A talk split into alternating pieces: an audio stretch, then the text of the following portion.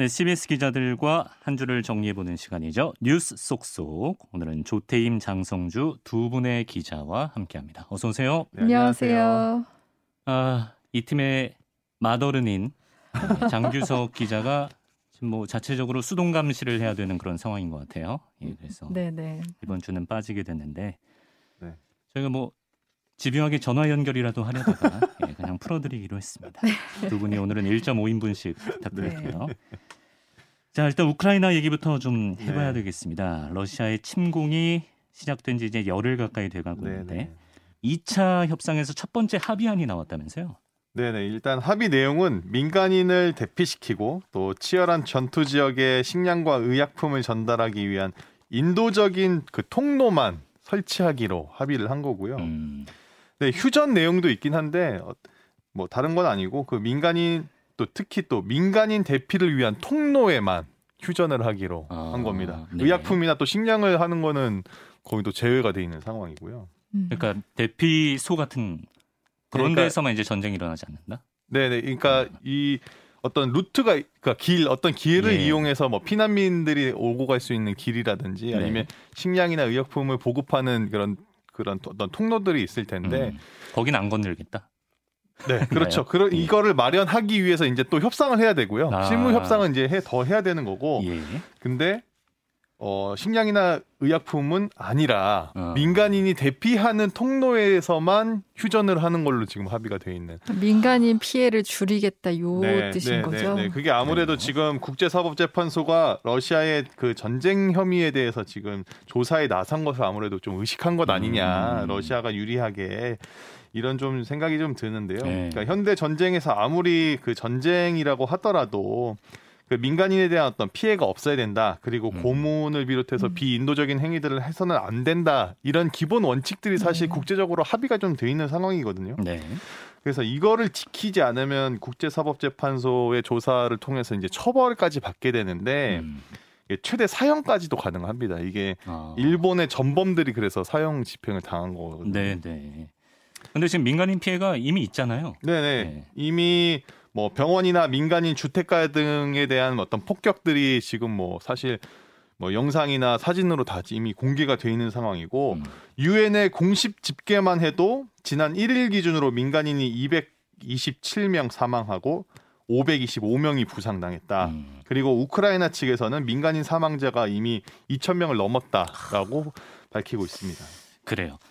일단 서방 국가들은 경제 제재에 더 조이고 있고 네네. 무기 지원도 지금 하고 있는 상황이죠. 네네. 지난주에 말씀드렸다시피 뭐 미국이나 나토 같은 경우는 참전은 하지 않고 있습니다. 네. 아무래도 참전 자체가 전면전이기 때문에 음. 이거 피하고 있는 건데 대신에 이제 블라디미르 푸틴 러시아 대통령과 그 측근들 또 재벌이나 관료 기득권층인 이게 올리가르히라고 부른다고 하더라고요. 아 그 층을 러시아의 아. 그 특권층을 예. 이 올리가르히들 그리고 또 러시아의 대기업들 기업들을 제재 대상으로 올렸습니다. 네. 그래서 러시아의 또 침공을 적극적으로 돕고 있는 벨라루스에 대한 제재도 지금 어. 들어갔는데 네. 이게 벨라루스가 러시아의 완전 혈맹이거든요. 음. 근데 이 벨라루스라는 국가명 자체가 벨라가 하얀이란 뜻이고 루스가 러시아란 뜻입니다. 어. 그러니까 백러시아입니다. 음. 자체가. 국, 네, 국가 이름 자체가. 예. 그러니까 러시아가 이 벨라루스 영토를 이용해서 이제 우크라이나 북부를 침공을 했고 음. 또 벨라루스 영토에서도 미사일을 발사하고 있다. 음. 이런 이야기들이 있기 때문에 제재 대상이 올라간 거고 네. 그리고 아까 말씀드렸던 그 올리가르히 이 제재들 중에 하나가 아무래도 잉글랜드 프리미어 명문 구단인 첼시의 구단주인 아, 로만 아브라이모비치가 그렇죠. 여기에 포함되느냐 아니, 아니냐를 네. 가지고도 지금 아무래도 영국에서 뜨거운 이야기가 지금 오고 가고 있습니다. 네. 이제 첼시가 한창 전성기 때 우리 기업이 이제 메인 스폰서기도 하고 그랬어서 예, 맞습니다. 네네. 이제 아브라모비치가 인지도가 우리나라에서도 굉장히 높은데 네네. 구단 매각을 발표했더라고요. 네네. 아무래도 그 러시아의 석유 재벌이자 푸틴 대통령이 절친으로 알려져 있기 때문에 어, 영국에서 굉장히 관심이 많았더라고요. 계속 음. 어, 이 그러니까 첼시 경기 전에 감독한테 구단주에 대한 질문 어떻게 생각하냐 뭐 이런 것들을 물어봐서 오늘 전술이나 이런 걸 물어봐야 되는데. 네네. 예, 그래서 그 구단주. 감독이 굉장히 화를 낸 어. 그런 영상도 공개가 됐는데 예. 어쨌든 예, 아브라모비치가 공식적으로 구단 매각을 발표했습니다. 뭐 첼시 구단에 대한 사랑은 좀 진심이다라는 게 팬들의 평가거든요. 네. 그렇죠. 그래서인지 뭐 구단과 팬, 직원, 스폰서 등 모두를 위해서 매각을 결정했다고 발표를 했고요. 음. 그 매각 대금 전액은 우크라이나 전쟁 피해자를 돕기 위한 재단에 기부할 것이라고 아, 이야기를 그래요? 했습니다. 예, 예. 예. 이브라이모비치의 개인 자산이 한 16조 원 정도가 되는데 네. 그 첼시 구단에 빌려준 돈이 한 2조 한 4천억 원 정도 된다고 하더라고요. 음. 근데 이 돈도 받지 않겠다. 음. 지금 이렇게 얘기했고 네. 아브라이모비치 같은 경우는 2003년에 첼시를 1억 4천만 파운드 우리 돈으로 한 2,262억 원에 인수를 해서 음. 그 이후에도 천문학적인 투자를 해서 음. 뭐 다섯 번의 리그 우승, 두 번의 챔피언스 그쵸, 리그 그쵸. 우승 등을 이끌면서 이제 명문 구단으로 만들었는데 그때부터 월드 클래스가 된 거죠. 첼시가. 네네 그리고 한창 잘 나갈 때 뭐 말씀해 주셨지만 삼성전자가 메인 스폰서로서 가슴에 좀- 박혀서 또 아, 파란 기억나요. 유니폼에 삼성이 딱 박- 로고가 박혀서 예. 좀 가슴이 웅장해지는 네 진짜 그런 그때 느낌이 진짜 있었어요. 웅장해지는 일이었는데 예. 현재는 뭐 의료기기 사업으로 억만장자 반열에 오른 스위스계 미국인인 한스 요르그 위스 등 네 명이 인수 제안을 받았다고 이렇게 또 본인이 밝혔어요. 아 첼시요. 어. 그러니까 한스 요르그 위스가 네. 현지 언론과 인터뷰에서 아 나 인수 제안 받았어라고 본인이 셀프로 어. 이 사실을 공개했는데 네. 근데 다만 이제 영국의 정치권에서는 이 아브라이모비치도 제재 대상에 올려야 된다. 음. 이런 이야기들이 좀 있기 때문에 네. 구단 매각 절차를 또 중단시킬 수도 있다. 어. 이- 아니 뭐 그런 좀 이야기도 좀 있습니다. 네, 상황. 좀 봐야겠군요. 네. 어쨌든 지금 뭐 제재라는 게 경제 제재 위주로 돌아가다 보니까 예, 예. 지금 러시아의 국가 부도 얘기도 나오더라고요. 네, 그 국제 신용 평가사인 S&P가 러시아의 국가 신용 등급을 한 번에 8단계 하향 조정을 했습니다. 어. 이게 서방 제재 때문에 채무 비- 불이행 위험이 커졌다고 그러면서 투자 부적격이라고 이제 평가를 한 건데 네. 이게 국가 부도보다 지금 딱 두 단계 위에 있는 상황이라고 어, 하더라고요. 그렇군요. 그리고 이제 또 피치와 무디스도 신용 등급을 투기 등급으로 한 번에 여섯 단계 낮췄는데 음. 이게 1997년 IMF, IMF 때 우리나라 이후 처음으로 여섯 단계를 한 번에 낮춘 거라고. 또 우리가 그 기록을 세우군요. 갑자기 아까 예. 삼성 얘기해서 네, 어, 주모를 찾았는데 네. 곧바로 또 이렇게 좀 우리가 또 영광의 역사와 흑역사가 예, 있습니다. 그렇습니다. 예. 네, 뭐 이후에 이제는 지금 러시아 같은 경우는 증 증시를 아예 문을 열지 않고 있고요. 음.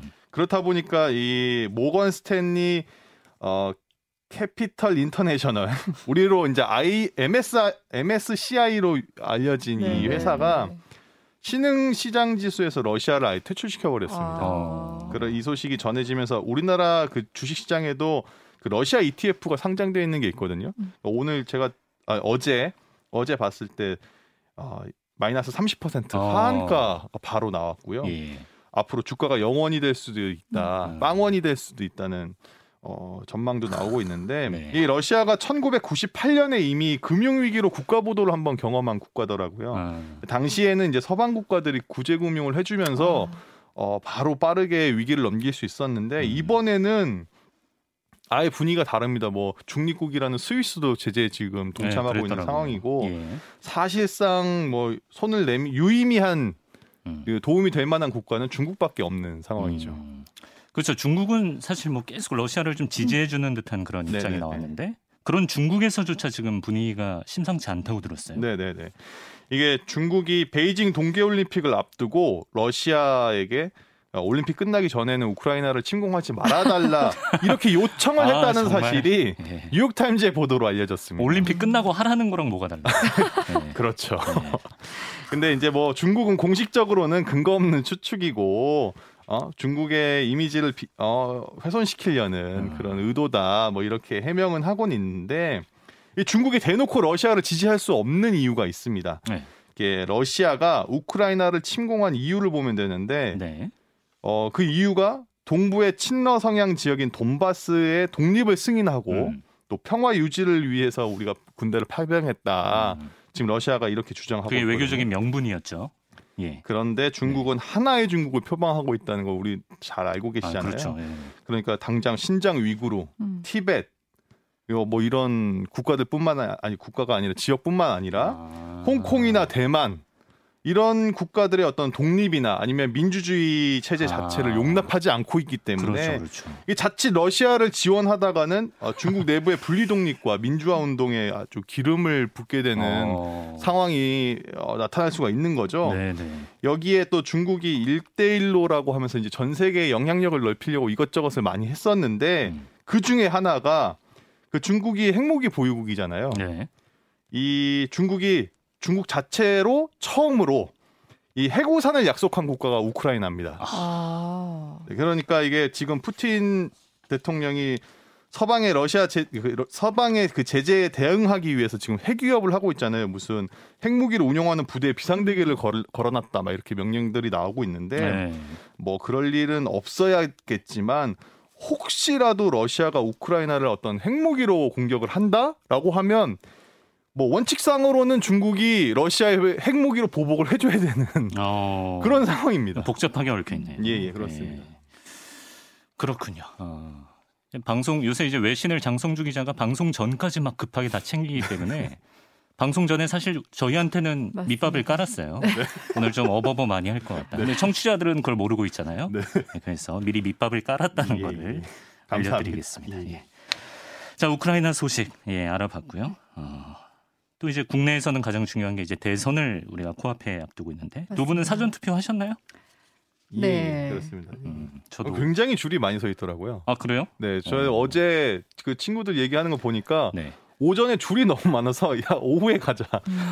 오전에 포기했다고 하더라고요. 줄이 아. 너무 길어서. 네. 저 일찌감치 투표 이거 뜨겁네. 6시 전부터 갔는데 네. 그래서 제가 염리동 주민센터 사전 투표소에서 한 3등 정도 했습니다. 야 이거 예. 동, 동메달 축하드립니다. 예, 순위권에 네, 네. 올랐다는 거 예, 알려드리고요. 자, 당장 이제 다음 주 수요일 대선입니다. 어, 우리의 앞으로의 5년을 누가 책임질 것이냐가 음. 이제 선거를 통해서 어, 갈라지는데. 어, 근데 이제 이번 주에는 단일화 얘기를 역시 안 할 수가 없죠. 조태임 기자. 그렇죠. 저희가 그때 3월 3일에 새벽에 기사를 다 엎었어요.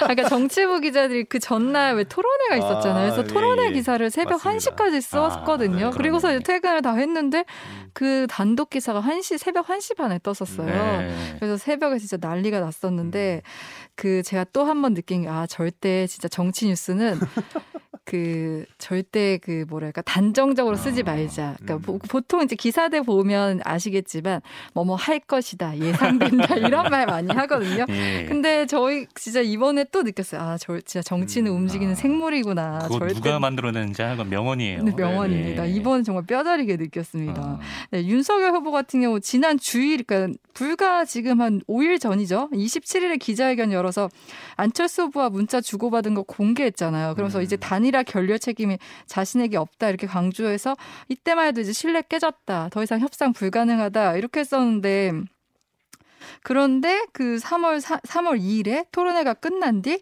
자정집 그 장재현 의원 매형집에서 안 대표와 윤 후보 만나서 이제 맥주를 마시면서 담판을 벌였다고 하죠. 네. 네. 근데 이제 그러면 왜 그렇게까지 안 할 것 같았는데 단일화를 하- 하게 된 건가? 그러니까 음. 안철수 후보 같은 경우 지금 가장 비판을 받는 게 그 손가락 발언이잖아요. 네, 그렇죠. 네. 네. 손가락 1년 뒤 자르고 그 찍은 손가락 1년 뒤 자르고 싶을 것이다 이런 말도 했었는데 그게 한 이틀 전 단일화 이틀 전지. 아, 예. 그게 사실 은 네. 지, 지난 2월 27일인가 그때 말한 건데 아. 알려진 게 요- 아, 이번 그래요? 주라서 그런 거지. 발언 최근이네요. 자체는 네, 최근입니다. 예.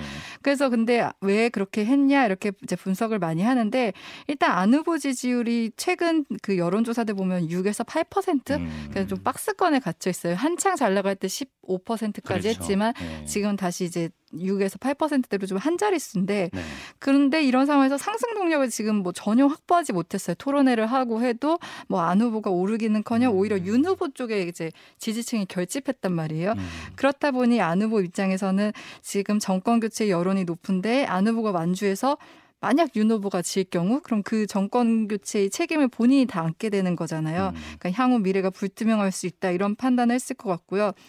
이제 만약에 완주를 했다면 네. 제3지대 후보로 명분은 지켰겠지만 이제 음. 신뢰가 없게 되는 거예요. 왜냐면 안 후보 같은 경우는 소속 의원이 3명뿐인 되게 소수 정당이거든요. 네. 그러니까 이제 실제적인 목소리도 어렵고 그렇다 보니 이런 현실적인 상황을 고려한 거 아닌가. 근데 그때 그 안 후보 안 이제는 안 대표라고 해야겠지. 이제 후보직을 사퇴했으니까. 예. 안 대표가 윤 후보와 그 기자회견을 하면서 했던 말 중에 하나가 결선 투표제를 도입해야 된다는 거를 말을 했어요. 근데 그 말이 인상적인 게 사실 결선 투표제가 있었더라면 안 후보가 사퇴를 하지 않고 완주를 해도 되는 거거든요. 음. 결선 투표제는 1, 2등을 한 후보를 놓고 다시 이제 투표를 진행하는 아, 거니까요. 네. 근데 지금 그 우리나라 태- 그 투표 제도에서는 사실 사표 방지 그런 여론도 있다 보니 예. 안 후보 같은 경우는 결국에 끝에 계속 이렇게 음. 철수를 하게 되는 거 아닌가 아. 이런 소외도 좀 담겼던 것으로 보입니다. 그렇군요. 어쨌든 이 안 대표의 현실적인 고려를 이제 뭐 국민의힘 쪽에서는 뭐 대의를 생각한 결정이다. 뭐 이런 식으로 평가를 합니다만 민주당에서는 깎아내리는 네, 좀 의미를 축소하는 입장이 나오지만 그래도 속으로는 굉장히 당황하고 있을 것 같습니다. 맞습니다. 민주당은 그 아까 말씀드린 2일 투표 그 토론회만 해도 이재명 후보 같은 경우 굉장히 정말 부드럽게 우리 안 후보님 하고 이제 안 후보님 의견에 전적으로 공감합니다. 넥타이 색깔이 같다는 거는 생각지 못하고. 그렇죠. 예. 훌륭한 의견이십니다. 이런 얘기를 했었어요. 그러니까 계속 그 윤 후보와 안 대표가 결렬되면서 민주당에서는 통합 정부론을 내세우면서 계속 안철수 후보에게 음. 그 러브콜을 했었잖아요. 네, 네. 그런데 지금 결과적으로는 짝사랑을 한 꼴이 돼 버렸어요. 그러네요. 네. 그러니까 그 전까지만 해도 이제 김동연 후보랑도 단일화하면서 좀 분위기가 좋았는데 음. 이걸로 인해 찬물을 확 끼얹게 된 거죠. 네. 그래서 민주당은 당장 국민 우롱이다, 정치 음. 야합이다, 자린 나눠 먹기다 이런 비판을 했고요. 음. 유시민 전 노무현 재단 이사장이 이런 말을 했는데 이게 좀 인상적이더라고요. 이제 다- 이번 단일화를 그 고스톱에서 비- 이제 그 광 있잖아요. 광. 음. 광을 이제 얻으면 점수가 3점이 나는 건가요? 그렇죠. 이제 네. 네 명이 네. 하면 한 명이 이제 광을 팔아야 되거든요. 네, 그렇죠. 예. 근데 이제 비광, 비광은 2점밖에 안 되죠. 그렇죠. 네, 점수 못 그래서 나죠. 그 비광을 비유를 했어요. 그 아. 자체로 3점 못 낸다. 음. 이렇게까지 얘기를 하고 있습니다. 예. 워낙에 좀 급박하게 이루어진 단일화기 때문에 그 구체적인 내용에 대한 관심도 굉장히 높은데요. 음. 그러니까 네. 이제 안철수 대표가 후보를 사퇴하는 거 말고 이후에 이제 두 당이 합당을 한다는 거죠. 네, 일단 두 당은 대선이 끝나면 신속하게 합당을 추진해 이제 합당 절차를 마무리하겠다 이렇게 밝혔는데 그렇게 되면 이제 6월에 있을 지방선거를 함께 준비하겠다는 의미거든요. 음. 그리고 또 이제 집권을 할 경우 인수위 구성부터 음. 공동정부 구성까지 함께 협의해 가겠다 이렇게 말을 했어요. 그렇다 보니 안 후보가 입각할 가능성도 지금 제기되고 있습니다. 음. 그날 기자회견에서 안 후보가 이런 말을 했거든요. 자기가 입법 활동을 해왔지만 행정 정무는 행정적인 업무는 하지 못했다. 음. 이런 말을 한 것으로 봤을 때 안 후보가 뭐 이제 그 다음 정부에서 그러니까 이거는 물론 윤 후보가 당선됐을 당선됐을 때. 때를 예. 가정하는 거죠. 그럴 경우 국무총리 등을 맡아서 이제 국민통합정부에서 국정 파트너 역할을 하는 거 아닌가 뭐 이런 얘기가 나, 음. 나 오고 있고요. 네. 그리고 이제 합당 얘기가 나왔으니까 이제 그 한 언론 보도에 의하면은 합당을 할 경우 국민의당에 최고위원 두명 지명권, 오. 여의도 연구원장 임명, 오. 서울, 부산, 인천 시당위원회 위원장 공동 임명권 제공하는 데 의견 일치를 봤다. 근데 이거는 어. 굉장히 비중 있는 역할들을 다 주겠다는 거거든요. 네. 근데 여기에 대해서 이준석 대표가 네. 이제 금요일에 라디오 프로에 출연해서 이번 단일화 과정에서 당 대표와 관련한 논의는 없었다. 그리고 어. 최고위원 얘기에 대해서도 나는 들은 바가 없다. 어. 이렇게 얘기를 했어요. 그래서 네. 뭐 이런 논의가 있었는지 모르겠지만 음. 어쨌든 향후 합당 과정에서 그 과정이 사실 순탄치는 않을 것으로 보입니다. 이게 근데 네. 지금 합의안도 없는 거잖아요. 문서로 남겨놓은 것도 없, 없는 걸로. 종이 쪼가리 중요하지 않다고. 네, 그렇게. 했다고 하는데 이게 예. 뭐 제가 초치는 건 아니지만 네. 이 우크라이나는 사실 네. 이게 서로 침공하지 않겠다고 러시아와 서방이 사인한 합의 문서도 있는데 어, 침공을 당한 거거든요. 네. 과연 이게 문서조차도 없는 합의안이라는 것 자체가 구두 구두 효력이 있긴 한데 어. 법적으로 효력이 있다고는 알고 있는데 과연 네. 정치권에서 과연 그쵸. 어떻게 될지 모르겠습니다. 그렇죠. 이제 뭐 장재원 의원 매형의 집에서 예, 예. 이제 윤석열 후보가 나름 뭐 어필을 많이 한 것 같은데 음. 잘 지켜질지는 만약에 당선이 되더라도 좀 지켜봐야겠습니다. 어, 단일화의 효과에 대해서 지금 분석이 나오고 있는데 일단 뭐 윤석열 후보한테 그래도 유리하지 않겠느냐 이게 중론인 것 같아요. 그렇죠. 일단 이제 뭐 1차적으로 생각해도 아무래도 안 후보 지지층들이 윤 후보한테 갈 수 있으니까 음. 이제 윤 후보가 유리하지 않겠느냐 그렇게 보고 있는데 근데 또 이제 또 반면에 그럼 이제 여권 지지층들이 결집할 수 있고 음. 또 지금 단일화 한다 안 한다 워낙 피로감이 좀 많이 쌓여 있잖아요. 네. 그렇다 보니 단일화 효과가 그렇게 크지는 않을 것이다. 이런 분석도 있는데요. 이제 실제 그 그, 그 깜깜, 지금은 깜깜이 기간이라 여론조사를 하지 못하는데 그 깜깜이 기간 직전에 이뤄진 여론조사들이 이제 목요일에 우르르 네, 이렇게 네. 쏟아졌었어요. 네. 근데 그 결과들을 보면은 단일화를 가정해 진행한 여론조사 대부분 일단은 윤 후보가 앞서는 것으로 나타났는데 음. 그 결과는 좀 0.3%포인트 초접전에서부터 아. 오차 범위 밖까지 되게 다양한데 음. 거기서 조금 이제 주목할 거는 그 먼저 그 머니투데이 더 300이 한국갤럽에 의뢰해 1일과 2일 전국 성인 남녀 1,005명을 대상으로 조- 진행한 조사에서 그 윤 후보가 아까 말했듯이 42.5% 이재명 후보는 42.2%로 0.3% 포인트 음. 차이였어요. 근데 음. 여기서 좀 주목할 경우는 주목하는 거는 네. 이제 안 후보의 표가 누구한테 더 많이 가느냐 이거를 봐야 하는데 네. 안 후보의 표가 그 윤 후보한테 더 많이 간 걸로 나왔어요. 음. 근데 또 반면에 입소스가 한국경제의뢰로 같은 기간 성인 남녀 1000명을 대상으로 한 조사에서는 윤 후보는 48.9, 이 후보는 42.8로 집계됐는데 네. 두 후보 간 격차가 6.1% 포인트 차로 조금 크게 나왔는데 네. 이 조사에서는 안 후보 지지층의 45%가 윤 후보를 그리고 25%가 이 후보를 찍겠다고 해서 이 조사에서는 또 안 후보의 표가 윤 후보로 몰렸거든요. 음. 그러니까 지금 그 안 후보의 표가 어디로 갈지 우리가 알 수가 없는 거예요. 음. 그러니까 단순하게 생각하면 윤 후보로 갈 수 있겠지만 지금 이재명 후보를 찍기 싫어서 안 후보를 지지했던 사람들이 네. 그럼 다시 이 후보를 지지할 수도 있는 상황인 거죠. 심상정 후보를 찍을 수도 맞습니다. 심상정 후보로 어. 가는 표도 실제로 있었고 조사에는 있었고 아, 예. 그리고 지금 소개한 여론조사의 자세한 내용은 중앙선거 여론조사 심의위원회 홈페이지를 참조하면 됩니다. 네. 이제 뭐 단순히 생각하면 이제 안철수 전 후보를 지지했던 사람 중에 50% 이상만 윤 후보한테 가도 유리하지 않겠냐 이렇게 생각할 수가 있지만 또 여권이 또 집결할 수도 있고 그쵸. 또 그런 변수가 있기 때문에 좀 투표일까지 예, 선거일까지 좀 지켜봐야겠습니다. 자 그리고 이제 코로나 확진자들의 투표 얘기도 좀 해볼게요. 어, 사전 투표를 오늘 할 수 있는 거죠? 네, 그 코로나 확진자와 그리고 격리자도 투표를 할 수 있는데 정해진 시간에만 할 수 있어요. 그게 바로 오늘 오후 음. 5시에서 6시 사이입니다. 그러니까 방역 당국으로부터 외출 허용을 받아서 투표소에 가서 하시면 되고요. 그리고 만약에 PCR 검사를 받고 대기 중이거나 이제 신속 항원 검사에서 양성이 나온 경우는 확진자 범주에 포함이 안 돼요. 그래서 이분들은 그냥 정상적으로 투표가 음. 가능하고요. 네. 그 확진자 같은 경우는 이제 그 투표소에 가면은 일반 선거인과 동선이 분리된 임시 기표소에서 투표를 할 수 있습니다. 네. 자, 코로나 거리두기 완화 소식이 있어서 이것도 짧게 짚고 갈까요? 네, 오늘부터 거리두기가 다소 완화되는데요. 이제 거- 어, 지금까지는 10시까지였잖아요, 영업 시간이. 네. 네, 오늘부터 식당, 카페, 노래 연습장, 목욕탕 등 현재 11, 10시에서 11시로 1시간 늘어나고 인원은 6명 그대로입니다. 음. 코로나 확산세 상황이 지금 심각하다 보니까 인원 조정을 하지 않은 것으로 보입니다. 네. 장규석 기자가 있었으면 또 뭐 369, 뭐 269 이런 거 했을 텐데 오늘 조태임 기자가 담백하게 네. 간결하게 전해줬습니다. 자 그리고 대선 토론에서 논의한 것 중에 주목할 만한 게 하나 더 있습니다. 네. 우리나라 출산율이 말이죠. 네, 네. 어, 작년 0.81 네. 제 수치가 OECD 꼴찌를 네, 또 네, 기록했는데 이에 대한 대책이 많이 나왔어요. 그러니까 우리나라 출산명 출산율이 1명 한 명 아래로 떨어진 게 2018년인데 예, 우리나라가 OECD 유일하게 한 명 아래로 계속 그때부터 아, 유지가- 유일합니까? 네, 유, 어. 유지가 되고 있습니다. 예. 지금 2020년에 0.84에서 그마저도 떨어져서 작년에 이제 0.81명이 된 건데 음. 올해는 0.7명대로 떨어질 수 있다는 전망이 나오고 있습니다. 아무래도 네. 이 출산율 떨어지는 것 자체가 뭐 정치, 경제, 사회, 문화 모든 면에서의 큰 영향을 미칠 수밖에 없기, 없는 상황이고 음. 당장 뭐 2030년에 잠재 성장률이 0%로 갈 수 있다. 음.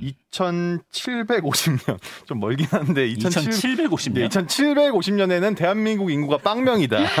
뭐 이런 연구 결과가 있더라고요. 그때까지 지구가 잘 버텨줬으면 좋겠습니다. 네. 그러다 보니까 아무래도 각 대선 후보들이 어떤 이 전략을 갖고 있는지 가 관심이었는데 대체로 네. 해결 방안을 이야기하는 것들 보니까 뭐 임신과 출산 지원, 일자리 확대, 주거 환경 개선, 뭐 경제 성장 음. 들로 대동소이했던 것 같습니다. 좀. 네. 뉴스 속속 지금까지 조태임 장성주 기자 두 분과 함께했습니다. 고맙습니다. 감사합니다. 감사합니다. 네, 1부 여기서 마치고요. 잠시 후 2부에서는 팩트체크 전문 언론 뉴스톱의 선정수 기자와 함께하는 모아모아 팩트체크 준비했습니다. 잠시 후에 뵙죠.